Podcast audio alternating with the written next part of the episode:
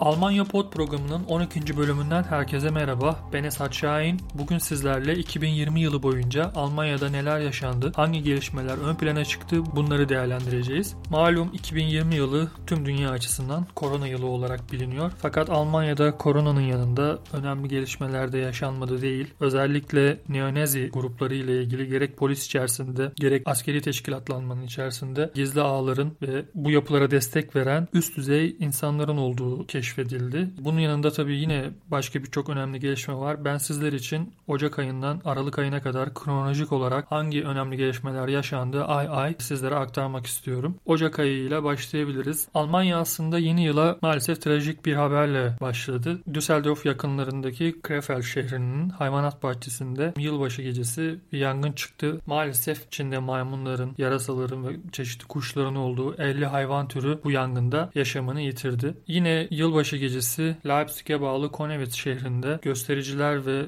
polis arasında önemli çatışmalar yaşandı. Olaylar çok büyüdü. Polisin önemli oranda şiddete başvurduğu görüldü. Sol ekstrem gruplar ve polis arasında yaşanan bu çatışmalar daha sonraki dönemde Almanya'da önemli tartışmaları doğurdu. Ekstrem sol grupların yapıları ve polisin bunlarla olan mücadelesinde kullandığı taktikler haftalarca çeşitli programlarda Almanya'da değerlendirildi. Ve tabii ki Ocak ayının en önemli gelişmesi belki de henüz Avrupa'da ve belki de Çin dışında pek yaygın olmasa da Ocak ayından itibaren Çin'in Wuhan şehrinde yeni bir koronavirüs türünün ortaya çıktığı öğrenildi. Yüzlerce insanın bu virüsten etkilendiği ve yine onlarcasının da öldüğü haberleri Avrupa'ya gelmeye başlamıştı.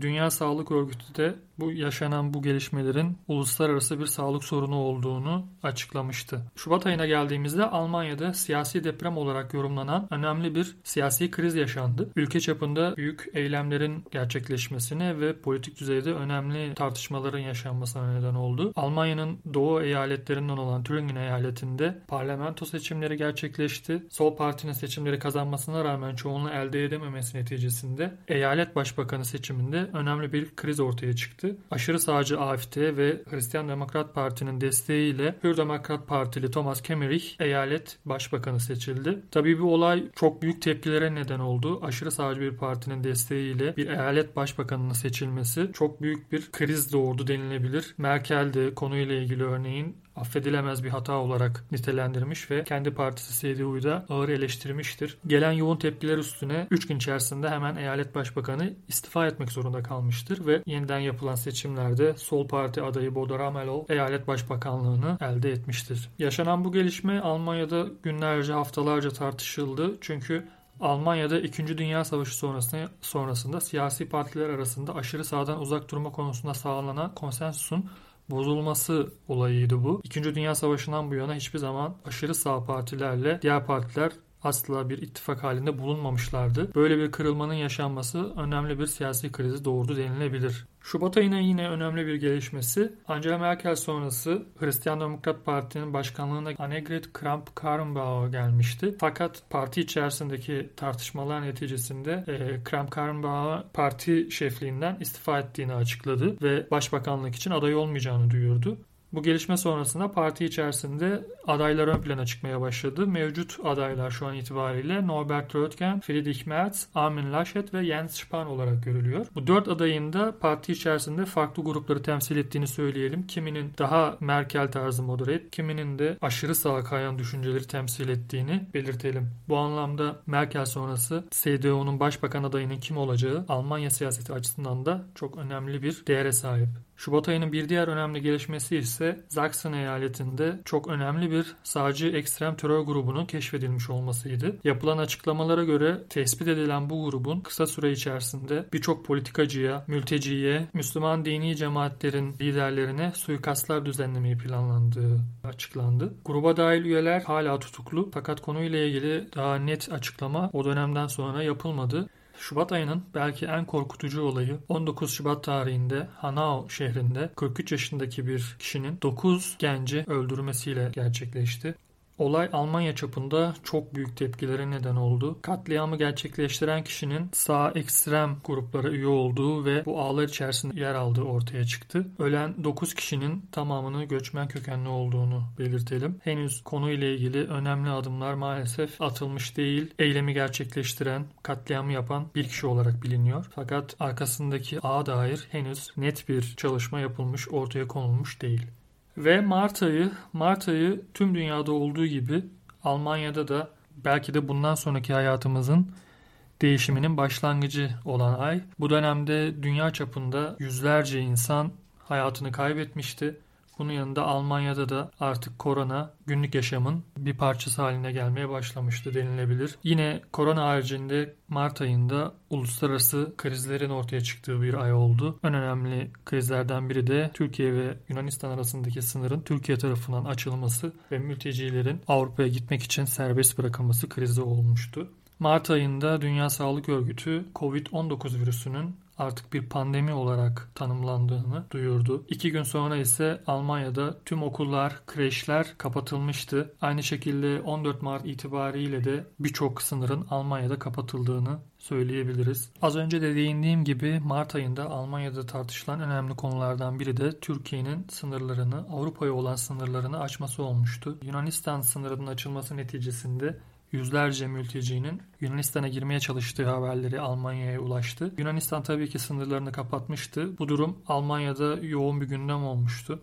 Merkel de konuyu ciddiye alarak Türkiye Cumhurbaşkanı Recep Tayyip Erdoğan'la mülteci anlaşmasına devam etmesi için görüşmeleri sürdürmüştü. Yaşanan bu gelişmelerin ardından on sekiz Mart tarihi itibariyle koronavirüsün de ortaya çıkması neticesinde Türkiye tekrar mültecileri sınırlarını kapattı ve mülteci anlaşmasına uyacağını açıkladı. Mart ayında yaşanan bir diğer önemli gelişme ise aşırı sağcı A F D partisinin on iki Mart itibariyle Anayasayı Koruma Teşkilatı tarafından aşırı sağcı bir grup olarak nitelendirilmesi oldu. Aslında direkt tüm partiye değil ama parti içerisinde bir kanadın bu şekilde sınıflandırılması önemli bir gelişmeydi. Çünkü A F D Almanya'da aşırı sağ düşüncelerin yayılmasında ve siyasi boyutta bu seslerin yükselmesinde çok önemli bir etken. Anayasa Koruma Teşkilatı tarafından böyle bir karar alınması ileride yapacakları faaliyetleri kısıtlanması adına çok önemli bir gelişmeydi. Nisan ayına geldiğimizde Almanya'da artık hayatın tamamen korona pandemiden oluştuğunu söyleyebiliriz. Konunun sağlık boyutunun yanında ekonomik boyutuyla da önemli gelişmeler doğurduğunu sizlere daha önceki programlarda açıklamıştım. Almanya'da neredeyse beş yüz bin kişiyi etkileyen işten çıkarmalar bu dönemde yaşandı. Virüs neticesinde artan sayıları önlemek için de yine önlemlerin arttırıldığı bir ay olmuştu Nisan ayı. Fakat Nisan ayının sonuna geldiğimizde alınan önlemler neticesinde sayıların yavaş yavaş azalmaya başladığı da görülmüştü. otuz Nisan itibariyle de kısıtlamalarda hafiflemeler başlamıştı. Örneğin müzeler, hayvanat bahçeleri tekrar açılmış, dini mekanlarda tekrar ziyarete açılmıştı. Nisan ayında koronavirüse dair yaşanan bir diğer önemli gelişme ise BioNTech firmasının aşı için ilk testleri yapmaya başladığını duyurması olmuştu. Yaşanan bu gelişme tabii ki Almanya açısından geleceğe dair umutla bakılmasına önemli bir rol oynadı. Çünkü BioNTech firması bu açıklamayı yapana kadar hastalığın nereye gideceğine dair çok fazla spekülasyon özellikle T V programlarında tartışılıyordu. Halkta endişe çok yoğundu. Fakat BioNTech'ten gelen böyle bir açıklama, ilk testlerin yapılmaya başladığı ve aşının yakın zamanda üretileceğine dair sevindirici haberin duyurulması ülke çapında da bir rahatlamaya neden oldu denilebilir. Mayıs ayı da tıpkı Nisan ayı gibi koronavirüsün tamamen gündemi meşgul ettiği bir ay oldu. Fakat Mayıs ayında alınan tedbirlere dair Almanya çapında önemli protestoların da gerçekleştiğini gördük. Özellikle yapılacak kurtarma paketlerinin boyutu, hangi firmalara kurtarma paketlerinin uygulanacağı, Bundesliga'nın ne zaman başlayacağı gibi tartışmalar önemli gündem maddeleriydi denilebilir. Mayıs ayı Almanya tarihi açısından her zaman önemlidir. İkinci Dünya Savaşı'nın Almanya açısından bitişinin yetmiş beşinci yıl dönümüydü. sekiz Mayıs itibariyle Almanya bin dokuz yüz kırk beş yılında tamamen teslim olmuştu ve savaş Almanya açısından Nazilerin mağlubiyetiyle sonuçlanarak Almanya açısından tamamen bitmişti. Bu yılın da yetmiş beşinci yıl olması münasebetiyle aslında daha çok tabii ki önemli etkinlikler planlanmaktaydı fakat pandemi nedeniyle sadece önemli açıklamaların yapıldığını gördük. Mayıs ayının bir diğer önemli gelişmesi ise Amerika'nın Minneapolis şehrinde Afro-Amerikan George Floyd'un polis kontrolü sırasında adeta işkence edilerek öldürülmesiyle gerçekleşti. Amerika'da yaşanan büyük protestolar ve olaylar Almanya'ya da yansıdı. Önemli protestoların yanında ülkedeki ve polis içerisindeki ırkçılık tartışmaları da tekrar alevlendi denilebilir. Birçok insan sosyal medya üzerinden polis şiddetine maruz kaldığını açıkladı. Haziran ayı pandeminin daha çok sağlıktan ziyade politik düzeyde tartışıldığı bir ay oldu. Mart ve Nisan ayında alınan önlemlerin ekonomiye yansımaları, ekonomiye vurduğu darbe yoğun bir şekilde bu dönemde tartışıldı ve bazı kurtarma paketleri bu dönemde açıklandı. Örneğin yüz otuz milyar euroluk hükümetin açıkladığı paket önemli bir gelişmeydi. Bunun yanında katma değer vergisinin yüzde on dokuzdan yüzde on altıya düşürülmesi ekonomiyi canlandırmak adına önemli bir gelişmeydi. Aynı şekilde turizmi canlandırmak adına sınır kontrollerinin tekrar ortadan kaldırılması da önemli bir gelişmeydi. Haziran ayında yaşanan en önemli gelişmelerden biri de Stuttgart şehrinde yirmi Haziran gecesi polis ve çok sayıda genç ile yaşanan çatışmalar oldu. Polis kontrolünün kısa süre sonra polisle gençler arasında bir kavgaya dönüştüğü ve gençler tarafından polise ağır saldırıların yapıldığı duyuruldu. Bu durum Almanya kamuoyunda önemli tartışmaları doğurdu. Özellikle polise yapılan şiddetin yanında polis tarafından yapılan şiddet de yoğun bir şekilde tartışıldı. Polisin bu şiddeti uygularken ne derece haklı olduğu, aynı şekilde gençlerin de polise bu öfkesinin nedeninin ne olduğu yoğun bir şekilde Almanya'da kamuoyunda tartışıldı. Temmuz ayına geldiğimizde koronavirüs artık dünyada yarım yılını doldurmuş durumdaydı. Tüm dünyada devletler, hükümetler yardım paketleri açıklamaktaydı. Yine aynı dönemde Almanya'da da ikinci bir enfeksiyon dalgasının yayılmaya başladığına dair haberler çıkmıştı.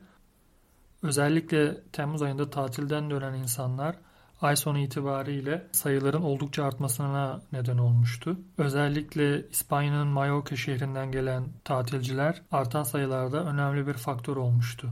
Temmuz ayının korona dışındaki en önemli gelişmesi ise neonazi gruplarının birçok politikacıya ve önemli isimlere tehdit mailleri yollaması oldu. Gelen tehdit maillerinin polis içerisindeki kişilerden olduğu anlaşılması örneğin Hessen Emniyet Müdürü'nün istifa etmesine neden olmuştu. Hessen yaşanan bu gelişmelerin merkezindeydi denebilir. Tam altmış dokuz tane tehdit mailinin N S U iki imzasıyla Hessen'dan insanlara yollandığı ortaya çıkmıştı. Bu konuyu iki hafta önce N S U, N S U ile ilgili gelişmelerde değerlendirdiğimizi tekrar hatırlatayım.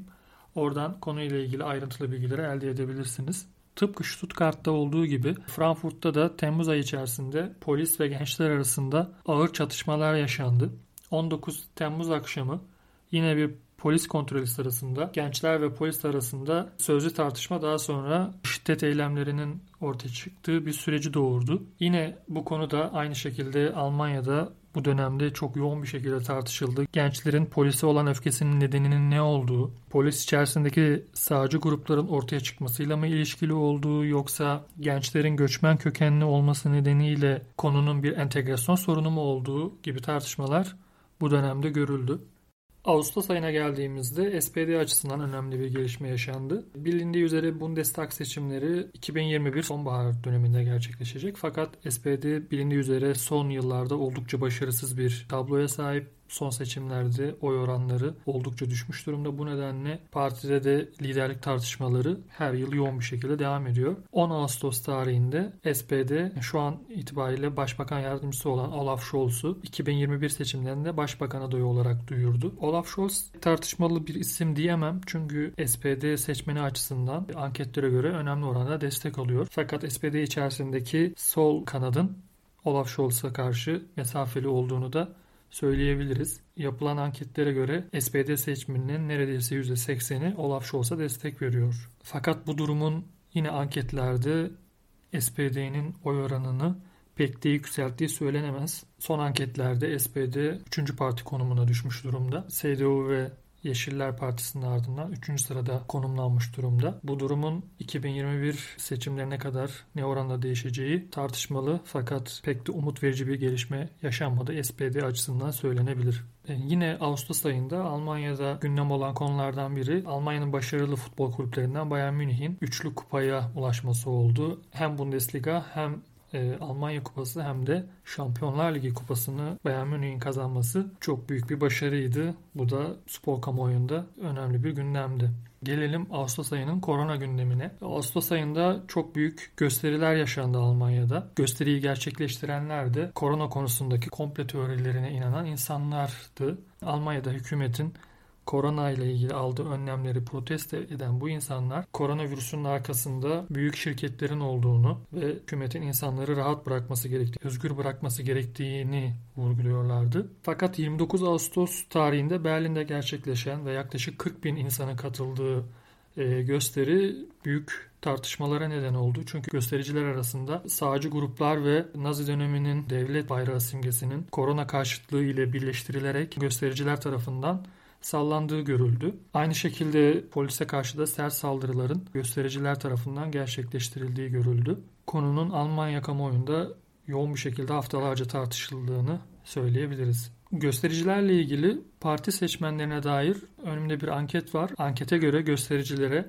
Almanya'daki siyasi partiler içerisinde en yüksek oranda yüzde elli üç oranıyla sağcı parti A F D seçmeninin destek verdiği görülüyor. İkinci en büyük destek oranı ise Hür Demokrat Parti'de, Liberal Parti'de görülüyor. Diğer tüm partilerde bu oranın yüzde on'un oldukça altında olduğunu görüyoruz. Görüldüğü üzere korona karşıtlığı ve aşırı sağcı tutum arasında net bir paralellik var. Bu noktada da yapılan eylemlerin korona karşıtlığından ziyade sağcı örgütlerin bir şovuna dönüştüğünü de görüyoruz. Haziran ayına geldiğimizde Yunanistan'ın Mario mülteci kampında çıkan büyük yangının Almanya'da önemli bir gündem oluşturduğunu söyleyebiliriz. Konuyu podcast programlarımın birinci bölümünde detaylı bir şekilde değerlendirmiştim. dokuz Eylül tarihinde Yunanistan'ın bir adasında Mario mülteci kampında çıkan yangın neticesinde on üç bin sığınmacı evsiz kalmıştı. Oldukça kötü şartlarda yaşamak zorunda kalmışlardı. Almanya'da da birçok gösteri düzenlendi buradaki mültecilerin Almanya'ya getirilmesi için. Fakat özellikle İçişleri Bakanı'nın bu yardımı engellediğini söyleyebiliriz. Çok küçük oranda sadece tek başına yaşayan gençlerin Almanya'ya getirildiğini gördük. Konu tabii Almanya'da mülteci politikasına dair önemli tartışmaları da alevlendirdi. Özellikle Yeşiller ve Sol Parti daha fazla mülteci mültecinin Almanya'ya getirilmesi için gerek mecliste gerek kamuoyunda tartışmalar başlattı. Fakat diğer partilerin önemli bir destek vermemesi neticesinde böyle bir yardımın da yapılamadığını gördük. Eylül ayı yine daha önceki dönemlerde olduğu gibi sadece ekstrem grupların polis içerisinde keşfedildiği bir dönem oldu. Polis içerisindeki bazı chat grupları N R W eyaletinde ortaya çıktı. Bazı memurların yabancılara karşı nefret suçu içeren paylaşımlar yaptığı ortaya çıktı. Ekim ayında yaşananlara baktığımızda koronavirüse dair ikinci dalganın artık kamuoyunda yoğun bir gündem oluşturduğunu görmekteyiz. Özellikle Eylül ayının sonundan itibaren ve Ekim ayının hemen başından itibaren vaka sayıları inanılmaz bir hızla artmaya başladı. Bu artışlar neticesinde de hükümet ve eyaletler önlemleri uygulamaya soktular. Ekim ayı Almanya tarihi açısından tabii ki önemli bir yere sahip. üç Ekim tarihinde Doğu ve Batı Almanya, Berlin Duvarı'nın yıkıldığı süreç neticesinde resmi olarak birleşmişti. Tabii birleşmenin üzerinden tam otuz yıl geçti iki bin yirmi yılı itibariyle. Fakat sorunlar maalesef hala bitmiş değil. Birçok ankete göre hala Doğu ve Batı Almanya arasındaki farklar azaltılmış değil. Önümdeki ankete göre otuz yıl sonunda kendinizi Alman, Doğu Alman veya Batı Alman olarak mı nitelendiriyorsunuz sorusuna toplam nüfus içerisinde yüzde yetmiş üç oranında Alman olarak nitelendiriyorlar. Fakat anketin Doğu Almanya'daki sonuçları pek iç açıcı değil. Doğu Almanya'da insanların yüzde kırk bir'i kendini Doğu Almanyalı, Doğu Alman olarak nitelendiriyor. Bu da neredeyse yarı yarıya insanların kendini hala Alman olmaktan farklı gördüğünü ortaya çıkarıyor. Eylül ayının sonunda N R W eyaletinde polis içerisinde sadece ekstrem chat gruplarının ortaya çıktığını duyurmuştuk. Ekim ayına geldiğimizde Almanya İçişleri Bakanı Ziofer'e emniyet güçleri içerisinde ırkçılık konulu bir bilimsel çalışma yapılması için yoğun baskılar yapılmıştı. Başlangıçta Ziofer tartışmaları genel itibariyle geri çevirdi. Böyle bir çalışmaya gerek olmadığını ilk açıklamalarda duyurdu. Fakat ilerleyen dönemde kendisi muhtemelen istemeyerek böyle bir çalışmaya onay vermek zorunda kaldı. Fakat çalışmanın da sınırlarını oldukça daralttığını görmekteyiz. Kasım ayına geldiğimizde Almanya tıpkı Mart ayında olduğu gibi kısmi bir lockdown yaşamak zorunda kaldı. Özellikle Ekim ayında vakalarda görülen inanılmaz artışlar çok sert önlemlerin alınmasını neden oldu. Bu önlemlere karşı da yine Leipzig ve Berlin'de on binlerce insanın protestolar gerçekleştirdiği bir ay oldu Kasım ayı. Yine Kasım ayında Amerikan başkanının seçilmiş olması, daha doğrusu Trump'ın seçilmemiş olması Almanya'da önemli bir gündem oluşturdu. Ve Joe Biden'a seçilmiş olması özellikle Almanya ve Amerika arasındaki ilişkiler olsun, Avrupa Birliği-Amerika ilişkileri açısından olsun tüm partiler açısından çok sevindirici bulunduğunu söyleyebiliriz. Yine Kasım ayında İslamcı terör grubunun bir terör saldırısı gerçekleştirmesi Almanya'da yine önemli gündemlerden biriydi. Gerek Avusturya'daki bu terör saldırısı olsun ve gerekse daha öncesinde Paris'te bir öğretmenin başının kesilerek katledilmesi olsun. Almanya'da da siyasal İslam veya İslami terör üzerine tartışmaların yoğun bir şekilde yaşanmasına neden oldu. Bu anlamda örneğin Almanya'da ülkücü hareketin yasaklanması konusu yoğun bir şekilde tartışıldı. Aynı şekilde İslamcı Salafist grupların da engellenebilmesi için veya daha yakın takip edilmesi için kamuoyunda bir baskı oluşturulduğunu söyleyebiliriz. Kasım ayında belki de yaşanan en önemli olaylardan biri BioNTech ve Pfizer firmalarının korona aşısını bulduklarını duyurmaları oldu. dokuz Kasım'da BioNTech ve Pfizer firmaları aşıyı bulduğunu ve yüzde doksan oranında aşının virüse karşı etkili olduğunu ilan etti. Kısa süre sonra da başka bazı firmalar aşıyı bulduklarını ve önemli oranda başarı sağladıklarını açıkladılar. Aralık ayında Almanya'da aslında çok önemli bir gelişme yok. Alınan önlemler neticesinde pek önemli bir gelişme yaşanmadı. İnsanlar Noel dönemini de çok küçük bir çevreyle sadece iki ailenin bir araya geleceği bir ortamda kutlamak zorunda kaldılar bu süreçte. Bu anlamda zorlu bir yılın geride bırakıldığını söyleyebiliriz. Fakat yılın son günlerinde yapılan bir ankete göre Almanlar gelecek açısından çok da umutsuz değil. Yine önümdeki bir ankete göre geleceği nasıl görüyorsunuz sorusuna ankete katılanların yüzde kırkı optimist olarak cevap vermiş durumda. yüzde kırkı ise ne optimist ne de pesimist cevabını vermiş durumda. Sadece yaklaşık yüzde yirmilik bir kısmın daha çok pesimist olduğunu ankete göre görmekteyiz. Evet, bu şekilde iki bin yirmi yılının bir özetini sizlere sunmuş oldum sanırım. Oldukça zorlu bir yıl olduğunu tüm dünya açısından gözlemledik. Almanya'da tabii ki bu gelişmelerden payını aldı. iki bin yirmi yılında az önce de belirttiğim gibi umutlu olanların oranı ülkede daha fazla. Ben de açıkçası çok umutsuz değilim. Özellikle aşının bulunması neticesinde rahatlama olacağına inancım tam açıkçası. Benim için de iki bin yirmi yılı önemli bir yıl oldu. Almanya Pod programına başladık. Sizlerle bir araya geldik bu süreçte. Bu zamana kadar dinleyen